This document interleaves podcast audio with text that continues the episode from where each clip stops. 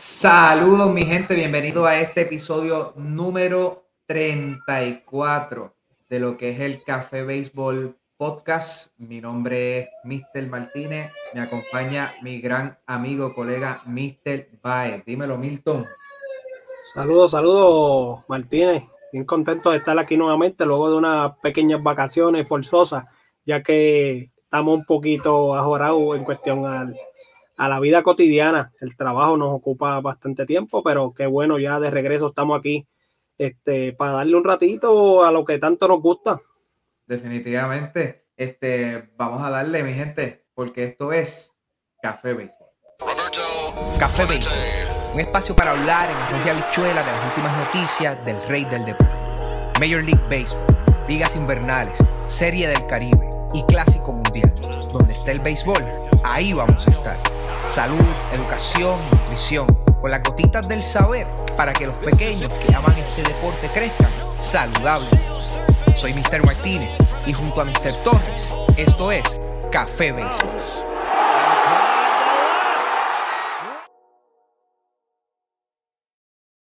Ahora sí vamos a darle. Oye, Milton, este fin de semana estuvo sabroso en la montaña, en nuestra isla, pueblos vecinos finalmente se fueron al máximo que pudieron haberse ido a siete juegos y los Toritos de Calle salieron por la puerta ancha, pero mi hermano, qué tronco de serie.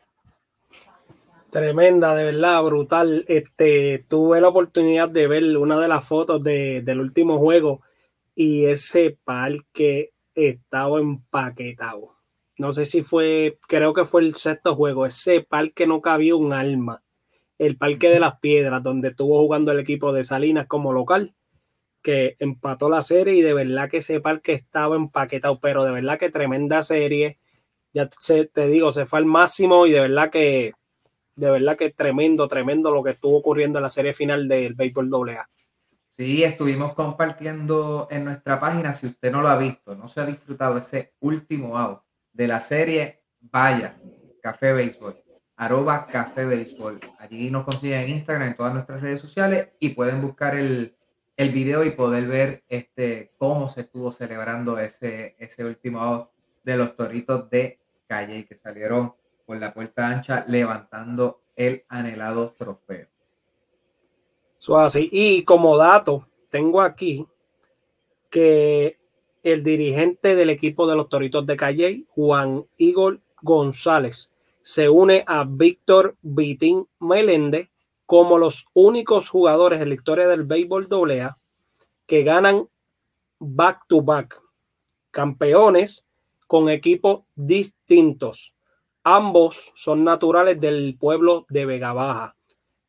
Víctor Vitín Meléndez lo hizo en la temporada del 71-72, con, quedó campeón con el equipo de Manatí y luego el siguiente año, en el 1973, lo hizo con el equipo de Vega Baja. Igor González, por su parte, lo hizo el año pasado en el 2021 con el equipo de los Grises de Macao y este año con los Toritos de Calle. Nuestras felicitaciones.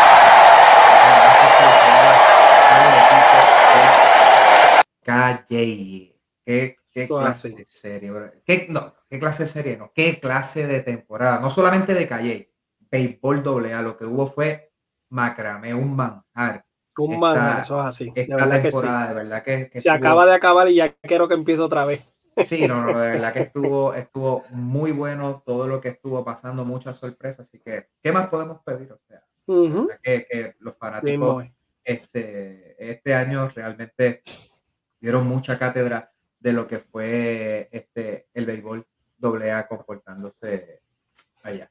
y no, eh, no pasando por alto, eh, queremos reconocer a, los peces voladores de Salinas, quienes fueron el equipo subcampeón, que por primera vez en 65 temporadas de participación ininterrumpida llegaron a una serie final.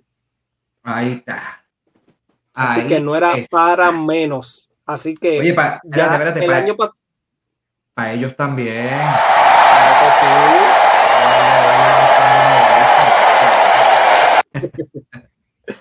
Bien merecido, de verdad que sí. Ya venían demostrando desde el año pasado que hay que contar con ellos, así que el año que viene hay que contar con ellos nuevamente. Definitivamente, definitivamente. Eh, oye, Milton, de verdad que me siento bien contento eh, y pongo los nuestros en, términos generales y aquí voy a abarcar también a las nuestras, eh, ¿verdad? porque ya básicamente, ahora sí, sí ya terminaron todos los, los compromisos que tenían nuestras distintas selecciones. yo sé que todo el mundo está en mira al próximo año 2023 con lo que va a ser el Clásico Mundial de, de Béisbol, pero eh, si usted no lo sabía, eh, estuvimos eh, dándole cobertura, ¿verdad? por lo menos compartiendo resultados. En nuestra página de Facebook compartimos varios lives de lo que fue el premundial femenino. Quiero empezar por las nuestras. Oye, se fueron invictas hasta el último juego donde perdieron este con el equipo local, el equipo de, de Venezuela, y se quedaron con el subcampeonato de este premundial. Pero eso no es lo que importa. Lo importante es que clasificaron al, al Mundial este, del béisbol femenino. Así que Puerto Rico va a tener representación en el Mundial femenino.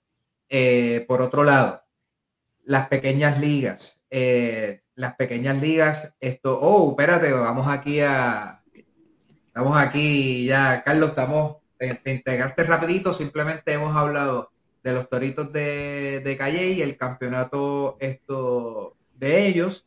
Este, y ahora estábamos hablando de lo que es el, el, el premundial femenino y nuestras selecciones. Para los que están escuchándonos, eh, Carlos se acaba de conectar con nosotros, así que le, damos la bienvenida a este episodio eh, número 34. ¿También, Carlos? Todo bien, todo bien, gracias a Dios. Contento de estar aquí nuevamente con ustedes. Muchas gracias por estar con nosotros. Eh, pues como, como decía, tuvimos representación, me siento súper contento. Eh, como decía, como decía el gran Yomo, el pecho se me quería salir del corazón.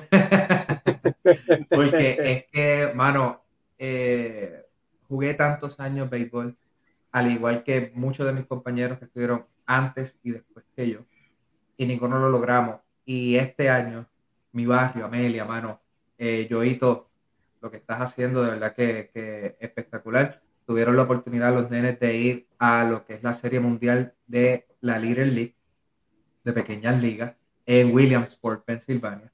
Eh, independientemente de que el equipo haya tenido dos derrotas, yo creo que el, el, simplemente haber podido llegar a donde solamente muy pocos logran hacerlo eh, fue más que una gesta eh, así que me siento sumamente feliz con ellos.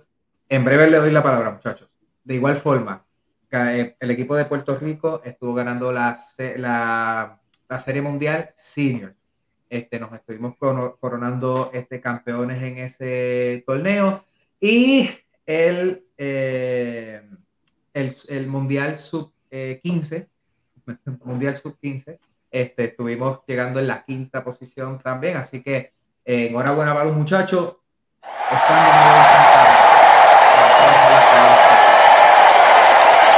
Así que eh, les cedo la palabra a Carlito. Dímelo tú, este, inicialmente tú, este, ¿qué te pareció toda la participación que estuvimos un verano bastante y básicamente culminamos eh, el sábado, me parece, o ayer domingo. Estuvimos terminando con todo este asunto. Pues mira, este, yo creo que, que tú abarcaste básicamente todo. Yo eh, creo que, que, es el orgullo que, que, se siente, el trabajo que, se está haciendo en, en, en, la, en las pequeñas ligas, más, más bien, y, y, poder ver, eh, o sea, poder ver, empezar a ver los frutos de, de ese trabajo que se, están, se está haciendo. Yo creo que, es, es bien importante, motiva a, a a otras organizaciones, a otros pueblos, a otros muchachos, a que, a que puedan seguir eh, subiendo. Y eh, en el caso de, de, de U15 que tuvimos eh, entre el mejor del mundo, el de al tener a, este muchacho que, que, nos representa, yo creo que, que, eso entonces le da una motivación extra a estos muchachos, compañeros de equipos de él, a, estos muchachos que, lo, que, que los conocen, mira, este, a trabajar igual, igual o más duro que, que, lo hace él. Yo creo que, que, eso es bien importante y eso, eso, eso siembra eh, eh, una, una, semilla en, en, en estos jóvenes a seguir buscando lograr su, su sueño, porque esa es la realidad. y en el caso de la AA, este, eh, es bueno ver eh, los parques llenos. Eh, eso, eso, siempre, eso siempre es algo que, llena. Oye, ese, ver, ese parque de Calle abarrotado, el parque de Sidra que utilizaron cuando jugaron en las piedras, que, que básicamente era un poquito lejos, o sea, lejos entre comillas, de, de, de ambas localizaciones y verlos llenos. Yo creo que, dieron, dieron cátedra. Yo espero de que así mismo sea también cuando venga la pelota invernal eh, eh, ahora en, noviembre, diciembre. En noviembre, el 4 de noviembre estará dando comienzo y más aún que viene. Y me escuchan. Sí. El, el, 4 de el 4 de noviembre estará comenzando la invernal y más aún que con el regreso de los Leones de Ponce. Esperemos que el respaldo sea mucho más y abundando. Eh, eh, voy a dar el nombrecito del Lefil que, del equipo de Puerto Rico que hizo, que estuvo en el equipo, el mejor equipo del mundo del torneo sub 15. Isaac Carrasquillo, Isaac Carrasquillo, que fue eh, la posición del Lefil. Y lo que me gusta, abundando lo que dijo Carlos, es que eso sirve de motivación a esos amigos o peloteros, aunque jueguen en contra de esos muchachos que lograron ir por primera vez, porque es la primera vez que el sub 15 va a un torneo mundial. Es el primer año y no lo hicieron nada mal. Terminamos en la quinta posición. Este, eh, perdimos con los mejores, literal. Perdimos con Estados Unidos, con Cuba, con China Taipei y con Japón. Esos fueron con los equipos que tuvieron perdiendo, pero ya ustedes saben las representaciones que estos equipos traen. De verdad, bien contento por eso, porque eso sí sirve de motivación y esos son adolescentes, ¿me entiendes? Y esperemos que los que vienen subiendo los vean como ejemplo y eso siga, la liga siga mejorando cada, cada año, un mejor nivel de juego y el equipo de 12 años del equipo de Amelia, que estuvo jugando en Williamsport, Pensilvania, no solamente le sirve de experiencia a ellos, sino a otros niños que, van, que quieren llegar a donde ellos llegaron. Y no solo eso, ellos tuvieron la oportunidad de, de estar en el juego entre, creo que fue Baltimore y Boston, que estuvieron jugando ese fin de semana allá en Williamsport. Tuvieron la oportunidad de llevar a todos los equipos de, de, ese torneo y disfrutar de eso. Alex Cora tuvo la oportunidad, el equipo de Puerto Rico tuvieron la oportunidad de, compartir con Alex Cora y, otro, y otros peloteros. De verdad, bien contento por eso. Esperemos que cada año sigan trabajando duro esos dirigentes, esos coaches, los padres, para que el béisbol siga aumentando el nivel. De verdad, bien contento. La muchacha, no cabe más que decir también, se clasificaron al mundial.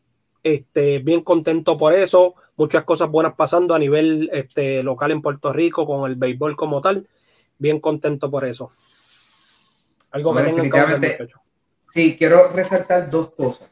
Eh, el, uno de los lanzadores de Puerto Rico, esto, esto me da un poco hasta, hasta de sentimiento, mano, porque pues ya ustedes saben que yo soy de Amelia. Este, y la representación del sub 15 tenía, eh, no sé si ustedes vieron uno de los posts que yo subí eh, del line Esto, la razón por la cual pudo obtener eso es porque Alian, Alian Martínez, esto eh, básicamente lo vi crecer. Eh, su papá es como si fuese un tío para mí. Esto, así que Alian marcó 86 millas en el torneo, 15 años. ¿Qué quiere decir? Que y me gustó que no le estaban dando mucha cantidad de lanzamiento, por lo tanto están protegiendo ese brazo, porque ustedes saben que el problema que tenemos en Puerto Rico ahora mismo es de lanzadores. Así que es un brazo que quizás en, en cinco, en cinco, seis años, esto va posiblemente a dar que hablar. Dios le dé mucha salud. Así que 86 millitas logró marcar el nene en el, en el torneo. Eh, le duele el brazo, como dice Carlos. le duele el brazo. Así que nada, enhorabuena a esos muchachos. En la doble antes de pasar, no sé si tuviste la oportunidad de ver la foto de juego que tuvieron que mover la serie, eh, los primeros dos juegos locales del equipo de Salinas se jugaron en Sidra. El sexto juego se jugó en las, piedras, debido a que estaba explotado, no cabía la gente en el parque de Sidra. Y con todo y eso, movieron el juego para las piedras y el parque estaba explotado de lleno que no cabía un alma. De verdad que tú tenías que buscar con, mirar así, mirar, mirar para ver si conseguías un asiento, porque de verdad que tremendo lo que estuvo ocurriendo, bien, bien interesante. Me gusta lo que está ocurriendo en el béisbol AA. Esperemos que, mano, la gente, mi gente, si estás en Puerto Rico, estás escuchando este episodio, por favor. Ahora en noviembre viene el béisbol invernal, vienen peloteros de igual o mejor calibre. Apoyemos lo nuestro muchos de, los que van para el, Clásico Mundial de Béisbol 2023 por el equipo de Puerto Rico, muchos pasaron por ahí y ahora nosotros somos locos por verlo. Vamos a apoyar a estos muchachos que están en el béisbol invernal, que muchos de que están ahí, quién sabe si los veremos nuevamente, como el caso de, este muchacho que estuvimos subiendo en la página de Café Béisbol eh, en los pasados días, Fernando Cruz, luego de creo que de 12 campañas en las ligas menores, jugó en ligas, en ligas profesionales en otros países, ligas independientes de Estados Unidos, ligas invernales de otros países. Recibió la llamada del equipo de los Rojos de Cincinnati. ¿Y dónde juega Fernando Cruz? En la Liga Invernal de Puerto Rico, con los cangrejeros de Santurce. Así que, mi gente, les exhorto que se tiren al parque, vayan a disfrutar de buen béisbol. So, así, mira, y, te, puedo, te puedo decir, eh, hace, hace un rato eh, que estuve eh, en, el, en, el, en, el, programa de, de TAT Deporte, teníamos a, Carlos Baelga, que todos saben de que Carlos Baelga va a ser parte del coaching staff de los Leones de Ponce. él nos adelantó de que están haciendo sus diligencias correspondientes para traer peloteros, o sea, los, peloteros que tanto están como agente libre, como refuerzo y, que, y, estos que, han sido reclamados. Eh, Alex Claudio están tratando de, traer a MJ Melende, que MJ Melende no está en ninguna organización. Eh, se habló de, de Austin Meadow, que del equipo de Detroit, que, han recomendado que, que, juegue la pelota invernal. Así que, que eh, eh, están, eh, están haciendo sus cositas. Eh, la liga va a estar bien interesante, de verdad que sí. Y, nada, yo voy para, yo, yo espero estar, darme la vueltita por Puerto Rico en diciembre, así que iré a un par de jueguitos por allá. Claro que sí, oye, y que la y que la liga invernal antes y todavía muchos peloteros lo utilizan para eso. se utiliza para que los jugadores también puedan trabajar en los ajustes que tienen que hacer esto, eh, ya sea el bate, en el caso de los pitchers, si tienen que trabajar con la mecánica, trabajar ciertos lanzamientos, como estuvimos hablando en algún momento, que Mayagüez no quiso traer a, a, a Chama porque no querían que trabajara el slider. Es como, vas a tener a Roldy Chama, vas a vender el ticket por eso, pero pues, esto, así que creo que es una buena oportunidad este para, lo, para los nenes porque no todo el mundo va a poder viajar a Miami para poder ver el equipo eh, del clásico y varios jugadores que van a estar jugando al invernal van a estar ahí, así que yo creo que buena oportunidad para que los nenes puedan y el público en general puedan disfrutarse este eso. ¿Querías comentar algo, Milton? No, no. Pues vamos entonces al, próximo, al próximo tema y es que ya Major League Baseball eh, estamos entrando ya a lo que son la, ya el último mes esto de, temporada regular. Y esta vez el asunto de, nuestro standing, vamos a llevarlo de, una manera diferente, no vamos a estar diciendo cada una de las este, divisiones, pero sí vamos a estar hablando un poquito de lo que es eh, la carrera, los líderes que tenemos y la carrera que hay eh, hacia el WAR. Eh, ahora mismo los equipos que están liderando las, eh, la división, las divisiones en la Liga Americana, tenemos a Houston en el oeste, eh, los Yankees en el este y los, iba a decir indios. los guardianes, Y los guardianes. Feli, todavía ahí están tus guardianes, Feli. Los, Este, los guardianes de Feli. Y los guardianes de Feli eh, en, eh, liderando en la central. En el wildcard de la Liga Americana tenemos a los Marineros de Seattle en la primera, en la primera posición, seguido de Tampa Bay. Luego viene Toronto. Y fuera a cuatro juegos y medio está entonces los eh, Orioles de Baltimore. Eso es lo que tenemos con relación a la Liga Americana. La Liga Nacional, liderando los Ángeles Dodgers en el oeste, los New York Mets en el este y los San Luis Cardinals en la central. En el resto de la liga, lo que sería los Wildcats, tenemos a los Bravos de Atlanta liderando.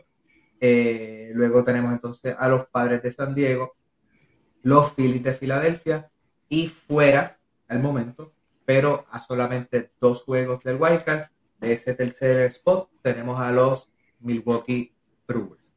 ¿Qué les parece lo que tenemos, muchachos? Sus impresiones. Eh, si quieren, vamos a comenzar con la Liga Nacional. y después nos vamos con la Americana. Ay, bien.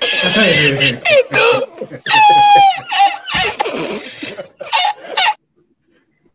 Dímelo, Carlito. ¿Qué te parece antes que todo la Liga Nacional? Mira, la Liga Nacional va a estar bien interesante. Yo, yo creo, yo creo que, que lo que hay es lo que, lo, lo que va a estar pa- para los playoffs. Yo, yo sé que el equipo de, de, Milwaukee está solamente a, dos juegos. Yo tendría que ver básicamente un colapso de, de- del equipo de los Phillies. Yo creo que ellos se, se van a poder mantener, pero eh, en el caso de Milwaukee, Milwaukee perdió. eh, yo sé de que eh, Josh Hader no ha sido para nada lo que San Diego esperaba. Pero el, el golpe emocional en el equipo al, al haberlo perdido, el golpe emocional hablando del equipo de Milwaukee, fue tanto de que yo, una vez pasó ese cambio, tuviste como la moral del, del equipo se, eh, se, se fue por completo. Oye, oye, e- e- ese equipo de momento, después de ese cambio, ellos se desplomaron, ellos estaban en primer lugar y se desplomaron. Y, y yo creo que, que eso es lo que, lo que vamos a ver. Sin embargo, el único cambio que yo veo realmente, y es porque yo lo dije desde que empezar, antes de que empezara la temporada, cuando estaban atrás como a 10 juegos, cuando volvieron y, y- y se pegaron y volvieron y se despegaron, y ahora están solamente a un jueguito que son los Bravos de Los Atlanta Bravos de Atlanta. con los, con los Mets de Nueva York. Yo lo sigo diciendo, la división la va a ganar los Bravos de Atlanta. Y Yo ojo, lo dije en el preciso. Yo lo dije en el preciso. y ojo, ese es mi equipo de la Nacional para volver a llegar a la Serie Mundial. Ok. Milton. De mi, de, ¿Vas a apuntar algo más, Carlito, de, de la Nacional? Eso, eso es lo único. De mi parte, de, de, de acuerdo con Carlos, porque yo creo que di a Atlanta con los Mets segundos. Este, Atlanta está ahí ya. Los Mets están inestables, aún con su rotación completa. El equipo ahora mismo no está bateando. Yo creo que ahí Atlanta va a terminar robándose esa división. Los Cardenales apretaron el acelerador y le dijeron adiós a Milwaukee. Los Dodgers ni hablemos de allá. Esa, ahí yo creo que los que están son los que, los que van como únicos, como dijo Carlos, que hay un colapso, que San Diego le toca jugar una serie con, con los equipos que están arriba, como los Dodgers o los Bravos, los Mets, equipos así que ellos se pierdan y Milwaukee empiece a caer en ritmo nuevamente en el final de, de lo que queda de temporada y se puedan colar ahí, pero de lo contrario, no creo que, que Milwaukee entra. Y si entran, yo creo que se van en primera ronda. Este, yo veo bien difícil. Bueno, no lo veo difícil, pero es que hay que ser realista con el- los equipos que ellos tienen arriba y son equipos que son mejores que ellos. en muchos aspectos, incluyendo, incluyendo el picheo. Pero hasta el Sobre momento, todo ofensivos, sobre todo ofensivos. hasta el momento en la Liga Nacional, con mi, pre- con mi predicción pretemporada. Eh, solamente me falta el este de la, de la Nacional, que yo tenía, tengo Atlanta arriba, no sé si lo recordarán, y obviamente pues tenía San Luis y a los Dodgers. Bueno, los Dodgers yo creo que lo tenía todo el mundo. Eso, eso, no hay que, hay que, decirlo. Y quiero preguntar. Yo, yo tenía Milwaukee ganando. Creo que yo puse a Milwaukee ganando esa división. Yo, yo, yo tenía. Es que si tú miras, si tú miras antes del cambio, ese equipo estaba tuvo toda la temporada arriba. Ese equipo se cayó los otros días, como uno dice. Y es que tú sabes una cosa, este, y voy a seguirlo diciendo. San Luis es el mejor equipo en cuanto al, al rendimiento de sus contratos. O sea, ellos, los contratos grandes, exagerados que tienen son Goldschmidt y Arenado. Parte de Arenado lo paga, lo paga todavía Colorado, que paga como 6 millones. No es mucho, pero como quiera, algo es algo. Este, y entonces el rendimiento que ellos tienen, todos los demás contratos, este, O'Neill y todos esos chamacos, son chamacos que todavía muchos de ellos están en arbitraje. Entonces, es un equipo que no es que solamente tengan contratos bajitos, es que los chamacos son de impacto. Y entonces a eso añádele que desde que cambiaron a Jordan Montgomery de allá, allá ha estado ridículamente intocable. en ese 3 del line se movieron súper bien, reforzaron su talón de Aquiles, también trajeron a José Quintana, a un equipo que, que, que batea bien. Entonces, este, a esas bajas que ellos han tenido básicamente durante la temporada de Flaherty y de de hecho, regresó hoy. Hoy. Flaherty regresó hoy. Eh, y el otro pitcher de ellos que estaba, que estuvo fuera casi toda la temporada, o ha estado fuera, Dios mío. Ah, olvídalo. Este, o sea, ellos se reforzaron con esos dos lanzadores adicionales. Esto, y ojo, que estuvieron coqueteando y eran uno de los equipos. Lo que pasa es que ellos no quisieron, eh, no recuerdo si fue O'Neill, ellos no estuvieron este, dispuestos a darlo por Juan Soto, pero estuvieron coqueteando en el cambio de Juan Soto también, aparente y alegadamente. No, era este, el otro, el otro muchacho, este, ¿cómo es que se llama? El Carlson, Dylan Carlson. Dylan Carlson, exacto, Dylan Carlson, mis excusas, cierto. Este, así que la Nacional me gusta lo que por lo pronto estoy viendo. Y quiero preguntarle a ustedes, obviamente él no mencionó nombre, pero Manny Machado hizo unas declaraciones dejando saber de que no importara que perdiera 100 veces con, un equipo, lo que importaba era lo que sucediera en octubre. Él tiene razón en eso. Pero eso, todo el mundo sabe que es a los Dodgers, ¿no? Yo, yo sé, o sea, en el caso de, San Diego, yo no, yo no veo cómo ellos le ganan a los Dodgers. Ahora, ahora bien, como yo dije una cosa, voy a decir la otra. Yo tengo, o sea, en, cualquier lado del bracket, los Dodgers, su primera serie va a ser contra el que va a ser o contra Atlanta o contra los Mets, con uno de los dos, porque los dos van a quedar en, en lados opuestos del bracket. Así que quien gane la división va para, para el otro lado del bracket y obviamente tienen que ganar eh, la serie de, del mejor de tres de White Card. Pero para mí, los Mets o Atlanta, cualquiera de los dos se los va a llevar a los Dodgers en una serie. Para mí, cualquiera de los dos se los va a llevar. Yo creo que en el caso de Atlanta va a ser bien importante que regrese y sobre todo que regrese bien porque en el Rehab assignment que está teniendo no le está yendo muy bien en Mike Soroka este, Mike Soroka es una pieza que sabemos que desde que se lesionó el Aquiles, este, ¿verdad? Ya va casi un año, eh, un año y poco más. Pero básicamente Mike Soroka, eh, ellos ganaron el año pasado sin Mike Soroka. Sin él, exacto. Que sería mucha más profundidad, que es a lo que, a lo que quiero llegar. Van a tener mucha profundidad en el bullpen, por lo menos. No sé si deberían, debieran traerlo a iniciar un juego, pero por lo menos que pueda darle un par de entradas al equipo. Pero ojo, no le ha ido muy bien en la, en salida de rehabilitación que ha tenido. Y hay que ver cómo entonces en la carpa grande puede actuar imagen octubre. Oye, pero aquí, aquí otra cosa, un, iniciador que ellos tienen es Spencer Strider. Oye, eh, eh, eh, el, rookie del año de la Nacional. y otra cosa, ellos llevan todo este tiempo sin Ozzy Alvis. Ozzy Alvis empezó rehab ahora. Ya está por ahí. De lo que estábamos diciendo, que esto no, no, lo, lo dijo Carlos Baelga hace unos momentos cuando estaba en, el programa con él, que ustedes saben de que Bones Grissom, el, chamaco que ellos tienen, él, él, está teniendo una actuación brutal. Y lo que están haciendo es, como están preparándose para que Ozzy Alvis regrese, ya a Grissom lo están, lo están eh, poniendo a practicar en el left field. Así que, ellos no van a perder ese recurso y ese bate en el line-up. Ellos simplemente se van a seguir fortaleciendo. Eso es, lo, e, eso es lo que mete miedo de este equipo de Atlanta. De los tres equipos que tengo, que se lo había dicho creo que a, a, Martínez, tengo a los Dodgers, pero al detrás de ellos tengo para ganar en la nacional, tengo a los Mets y a los Bravos cuando se lo dije a Martínez, cuando viene el cambio de Juan Soto, que todo el mundo se le abrieron los ojos de antra, que Juan Soto ahora para San Diego, estilo otro, ajá, y el picheo de San Diego, ¿dónde se quedó?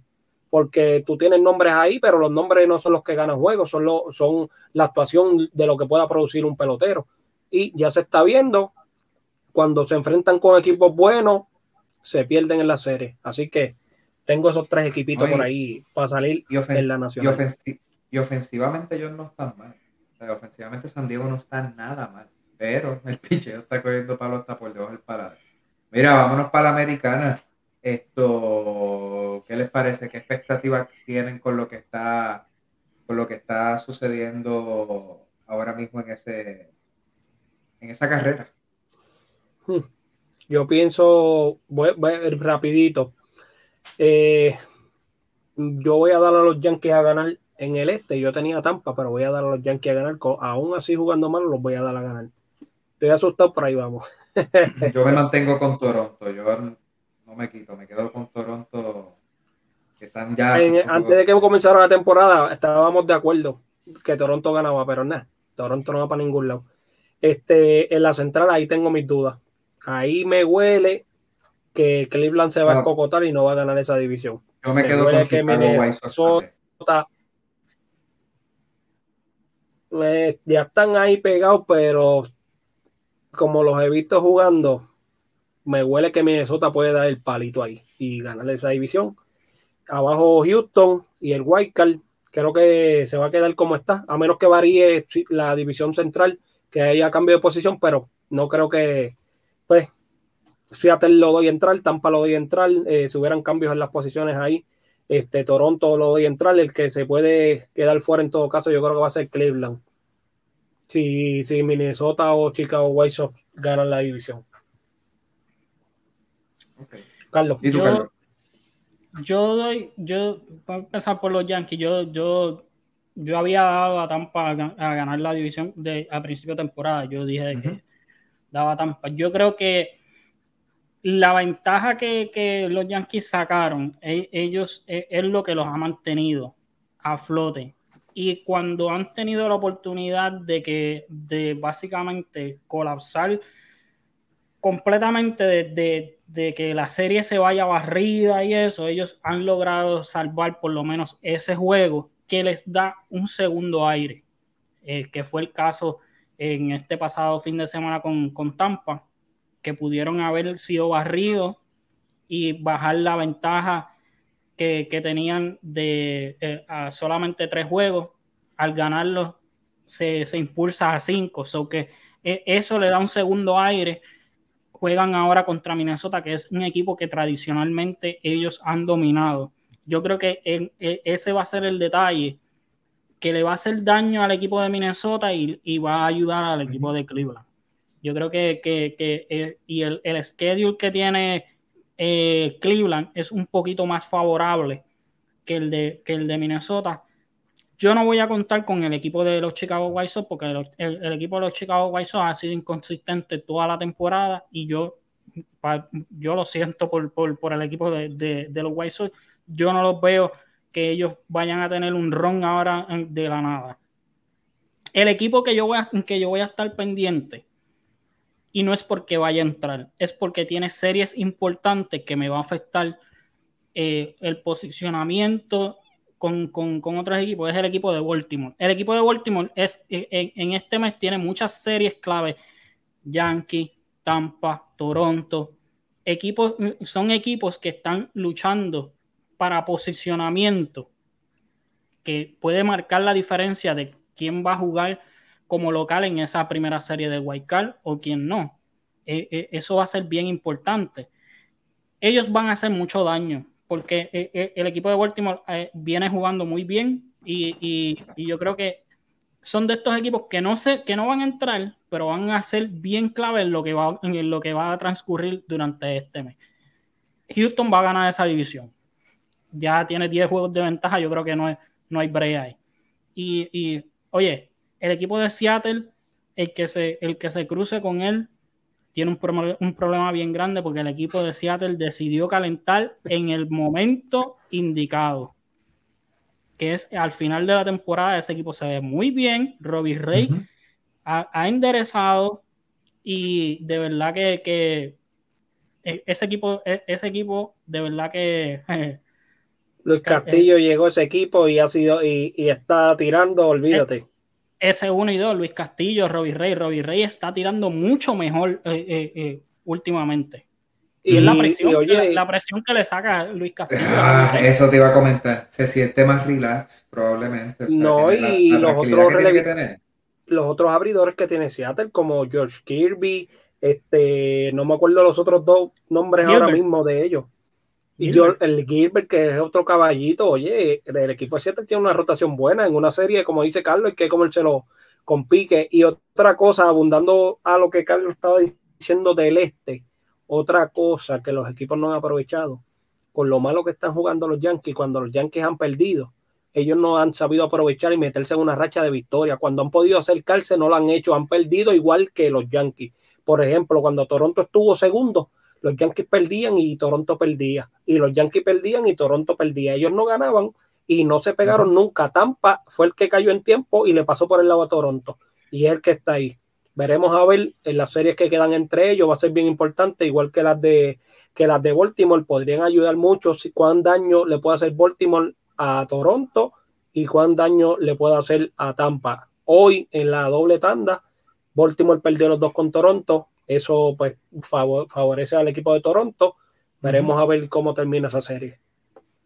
No, definitivo. Mira, realmente eh, me ha sorprendido mucho porque parece un equipo diferente completamente a lo que ha sucedido con los, eh, con los Yankees, eh, ¿verdad? Con relación al colapso que han tenido en todas las facetas, o sea, porque la efectividad de sus lanzadores, pues, los bateadores no están siendo efectivos, el más consistente que se ha mantenido ha sido pues Aaron George durante toda la temporada, que el día que tuve la oportunidad de compartir con ustedes en Aquí Somos Yanquistas, este, yo había pues comentado que eh, yo creía que ese iba a ser el jugador de mayor impacto esta temporada y así lo ha sido al momento.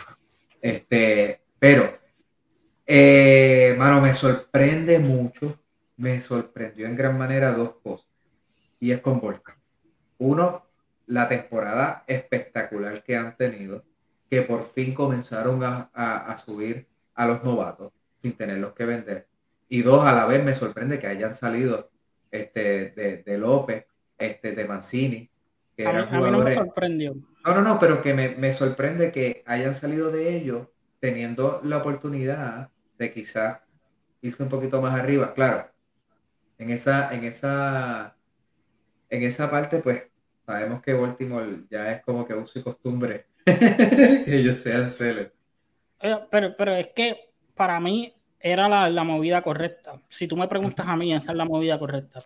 Yo sé de que ellos estaban cerca de la temporada que estaba teniendo Jorge López, en el caso de Trey Mancini, pero realmente ellos no, aunque se metieran a los playoffs, tú no los ibas a considerar como que ellos fueran contendores.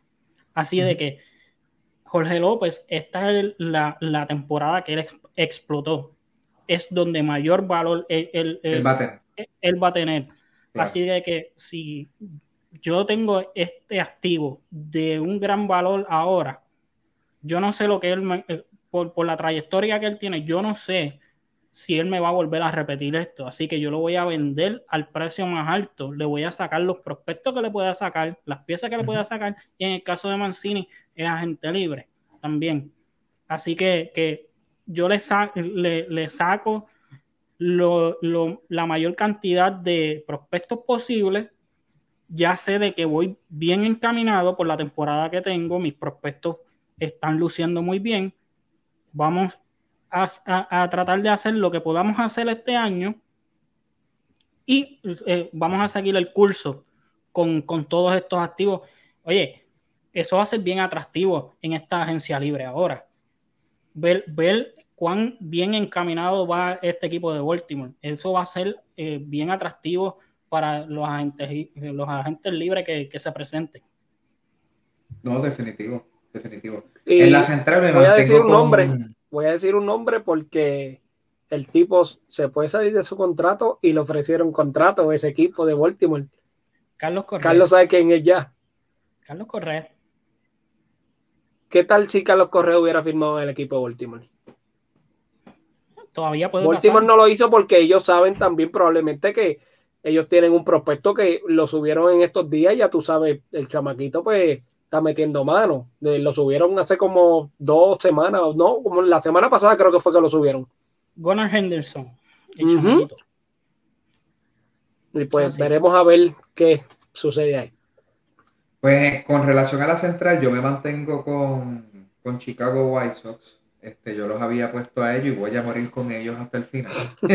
con relación a lo de Correa, no me, no me, no me molestaría, fíjate, que se fuera un equipo joven como lo es, como lo es Baltimore. Eh, porque creo que el, bagaje, porque tampoco es que Correa es un viejo, pero ya tiene un par de años en, la liga, ya sabemos que es un campeón de serie mundial. Eh, y el bagaje que ese hombre va a traer a ese equipo y la experiencia que va a tener en ese camerino, aparte que es un líder, esto va, va, va a ser bien importante. Y con relación al oeste de la, de la americana, ahí no hay que tocar Houston va all the way a quedarse con esa, con esa división, pero Seattle me gusta, más Seattle de verdad. Hay que ver, ese equipito. ese equipito. Con, con, la lesión de Verlander. Hay que, hay que ver qué, qué, va a pasar con la, con la lesión de Verlander. hay que tenerlo bien, bien presente, bien de cerca. Eh, pero sigo diciendo, el que le toque jugar contra el equipo de Seattle en, cuando vayan a entrar los playoffs, tiene, tiene las manos llenas. Ese equipo, ese equipo está caliente y está caliente en el momento correcto. Esa es la palabra. Este, quería preguntarle esto, yo sé que quizás lo voy a coger de sorpresa y, mala mía, pero es que de, pronto mirando a este equipo que estoy mirando ahora, este, sé que hemos hablado muchísimo eh, de dónde nos gustaría ver a Oakland y demás, pero, ¿qué les parece lo de la posible venta de, ¿verdad? Que es algo que se está considerando, de la posible venta de los Angels. De los Angels. Que ya era hora. Que me alegro eh, que, estoy loco que lo vendan ya. A ver, oye, para mí que este problema no es el dueño, para mí que el GM pudo haber hecho un, mejor papel, el GM de ese, de ese equipo. Y otra cosa, hay muchos que nombran por ahí. Esto se va a poner interesante, esto que voy a decir ahora. Hay un pana que yo no lo drasteo para el fantasy, ni lo pienso ni lo drastearé más mientras juegue fantasy. Y es que este pana se gana un billetal y el tipo no piensa en sus compañeros. Cada vez que empieza la temporada, todo lo más bien, el tipo matando la liga y ve que el equipo va rumbo al precipicio y se lesiona y se lesiona mentalmente. Y estoy hablando de Mike No, es el mejor jugador de la liga, que esto, que lo otro. Pero ahora digo yo, en los pasados dos o tres años, ¿cuántos partidos jugó Mike ¿Cuántos partidos? Entonces, ahí hay un billetal invertido que tú puedes a lo mejor distribuir en el equipo, pero y aunque tú lo quieras retener, pero yo pienso que, ese equipo el problema y el fracaso que ha tenido es más por el GM, pienso yo. no es por el dinero. Es que aquí hay una, hay una cuestión. O sea, el equipo, bien o mal, eh, eh, construyeron el equipo alrededor de, de, piezas, de piezas importantes. Yo creo que siempre yo hablo de los dioses del béisbol, como ustedes saben, pero eh, es algo, un asunto, qué sé yo, como que la suerte no, no, no, lo, no, le, no les alumbra, mano. Porque tienen al que muchos catalogan como el mejor este, pelotero de, de Major League Baseball. Tienen al fenómeno de, de, de Shohei Otani. Entonces, traen a Anthony Rendon, pero no ha estado básicamente saludable en ninguna de las temporadas que ellos lo han, lo han traído. Que siempre yo vi ese contrato como un riesgo realmente, porque ya él lo había demostrado en los Nationals, que su salud no es tan, tan, tan, tan, tan, tan buena, ¿verdad? Este, para, para, para toda una temporada.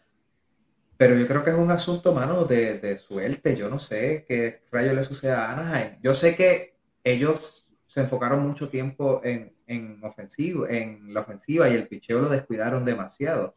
Yo creo que ellos no, no, no han tenido, y me corrigen por favor, yo creo que ellos no han tenido el último relevista que me viene a la mente que fue sólido de ellos, fue Keirod. Fuera de Francisco Rodríguez, en años este, eh, posteriores a eso, no recuerdo que ellos hayan tenido este, ese, ese relevista, por ejemplo, que tú digas, ok, yo sé que este me va, me va a cerrar la, la, la puerta y esto se va a acabar. Igual forma, tener un, un iniciador, ¿verdad? Saquemos Otani un momento de la ecuación. Un iniciador, este, porque sabemos que, que, este año pasado habían traído a, a Cinder, que todo el asunto y lo habían intentado. Pero en el picheo tampoco, no recuerdo cuándo fue la última vez que ellos tuvieron una rotación que uno dijera, coño, este año Anaheim se ve duro. No sé, este, ¿qué, ¿qué tú opinas de eso, Carlos? Rapidito, para cederle eh, a Carlos el tiempo.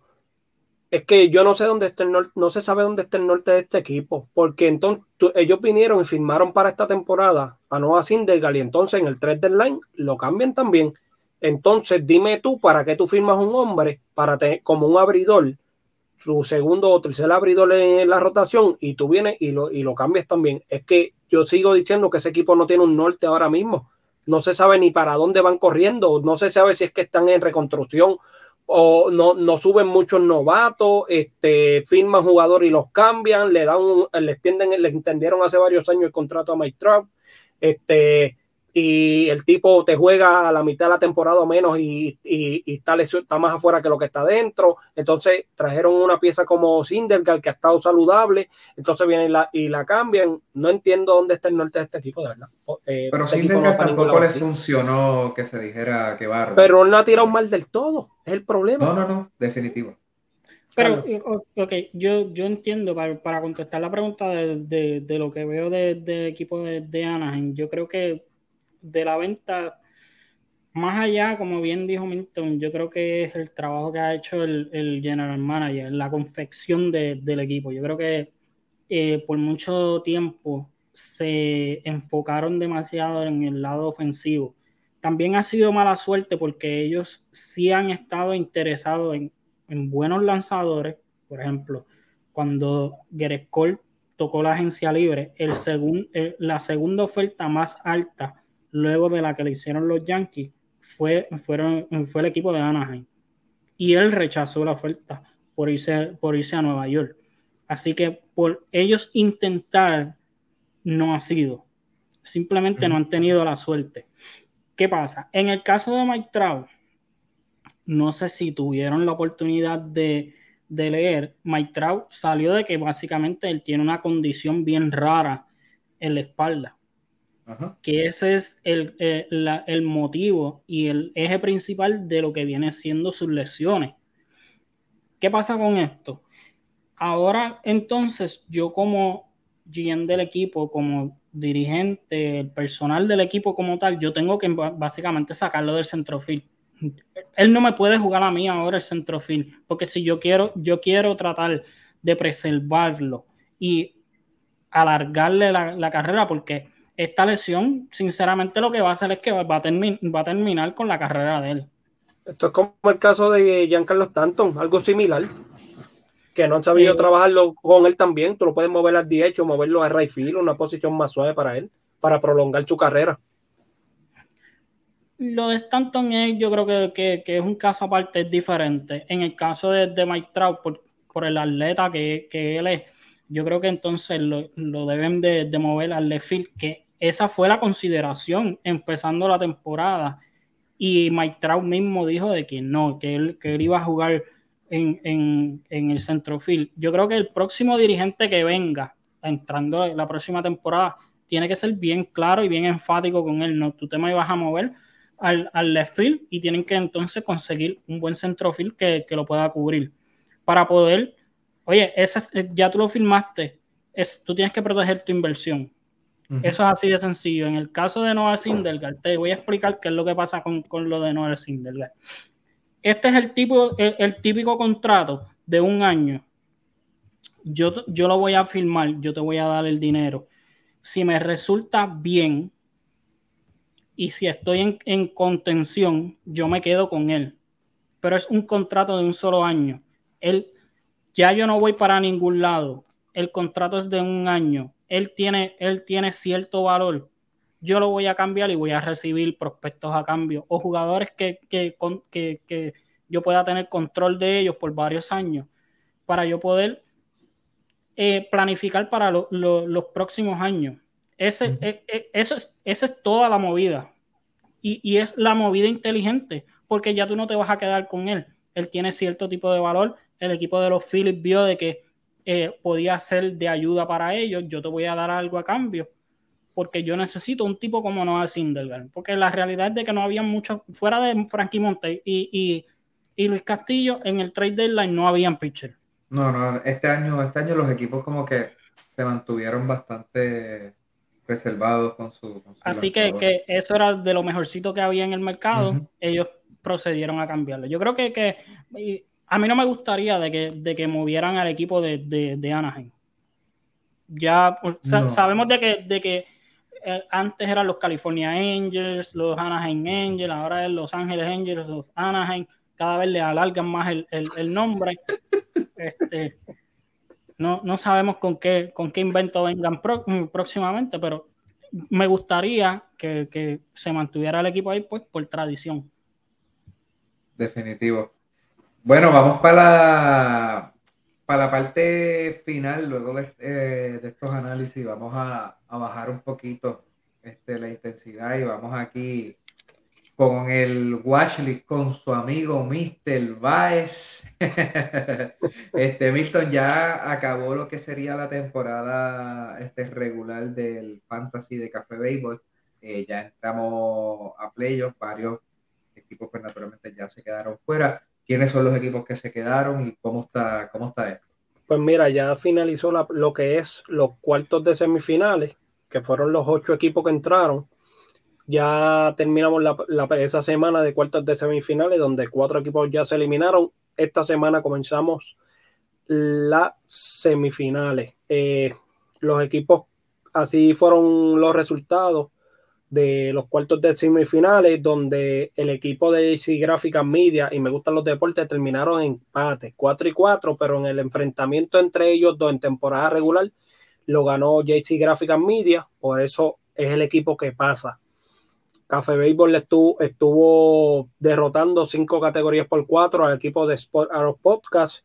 Este, el equipo del Cambombeo Deportivo derrotó vía salsa al, equipo de los el Logger 11EA, nueve categorías por uno, y Fútbol Freak derrotó al equipo de la realidad en el terreno, siete categorías por tres. Los equipos que pasaron se van a estar enfrentando la semifinal JC Graphic Media versus el Cambombeo Deportivo y Café Baseball está enfrentando a Fútbol Freaks en la semifinal de la Liga de Fantasy de Café Baseball. Ya estamos en la recta final. Este, ¿y qué jugadores tienes este? Pues mira, voy a, dar rapidito por aquí.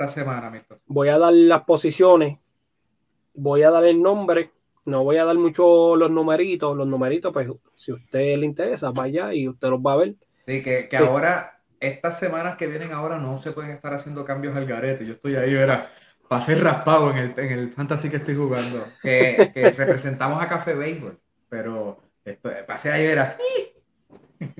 Este jugador de, de un outfield que voy a estar dando, José Siri, de los Reyes de Tampa. Y, eh, Lo tengo, está caliente. Solamente un 6% de roster, ha aumentado un 2%, que tú has colaborado para ese 2% ahí Sí, la última semana. Está casi en 500. De, la semana pasada se fue el 545 de 11-6, así que Sí. este eh, infield, Elvis Andrew, eh, campo corto de los Chicago White Sox, Stone Fire, incluyendo un gran slam que dio por ahí la semana pasada. Este, así que solamente un 4%.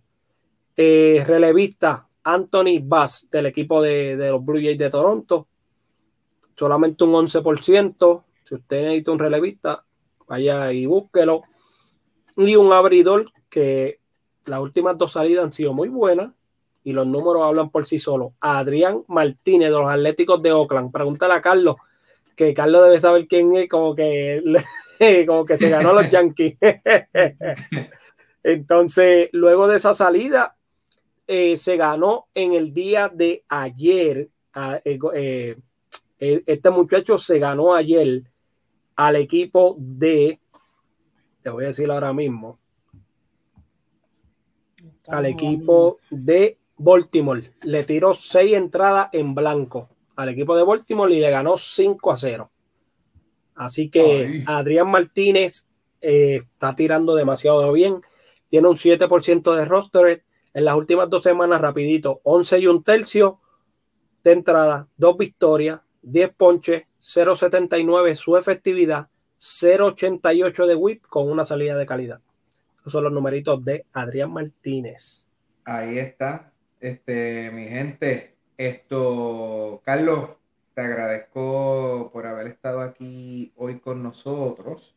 Y antes de despedirnos, quería saber qué te pareció la iniciativa. Ya tiramos por ahí en el chat de las posibles estadísticas del año que viene. Esto, ¿qué te pareció este, la, la, la dinámica de este año? Pues mira, eh, muy buena, de verdad que sí. Este eh, fue eh, algo, algo nuevo, algo eh, innovador. Me, me gustó mucho la dinámica que, que- que- que crea. Yo creo que, que- y la competitividad, más, más- que nada. Y el poder este, compartir ideas. Yo creo que, que la, la idea principal de, de- de todo es básicamente compartir ideas.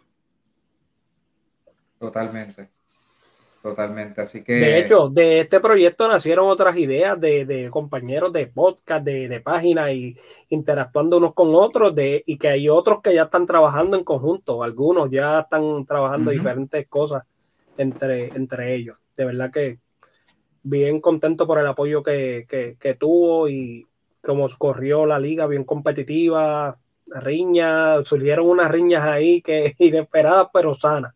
Lo importante de todo es que fue sana. Claro, claro. No, y de, de eso se trata, así que este, les agradecemos a nuestra gente por haberse mantenido con nosotros hasta aquí. Ya para Milton, gracias. Este, Carlos, gracias por haber estado este, conmigo hoy aquí en el episodio 34 de lo que es Café Béisbol. Le recordamos a nuestra gente suscribirse a nuestro canal de YouTube, eh, like, comente, déjenos saber qué les parece, así como seguirnos a través de todas nuestras eh, redes sociales que nos consiguen como arroba Café Béisbol. Nos fuimos. Yeah.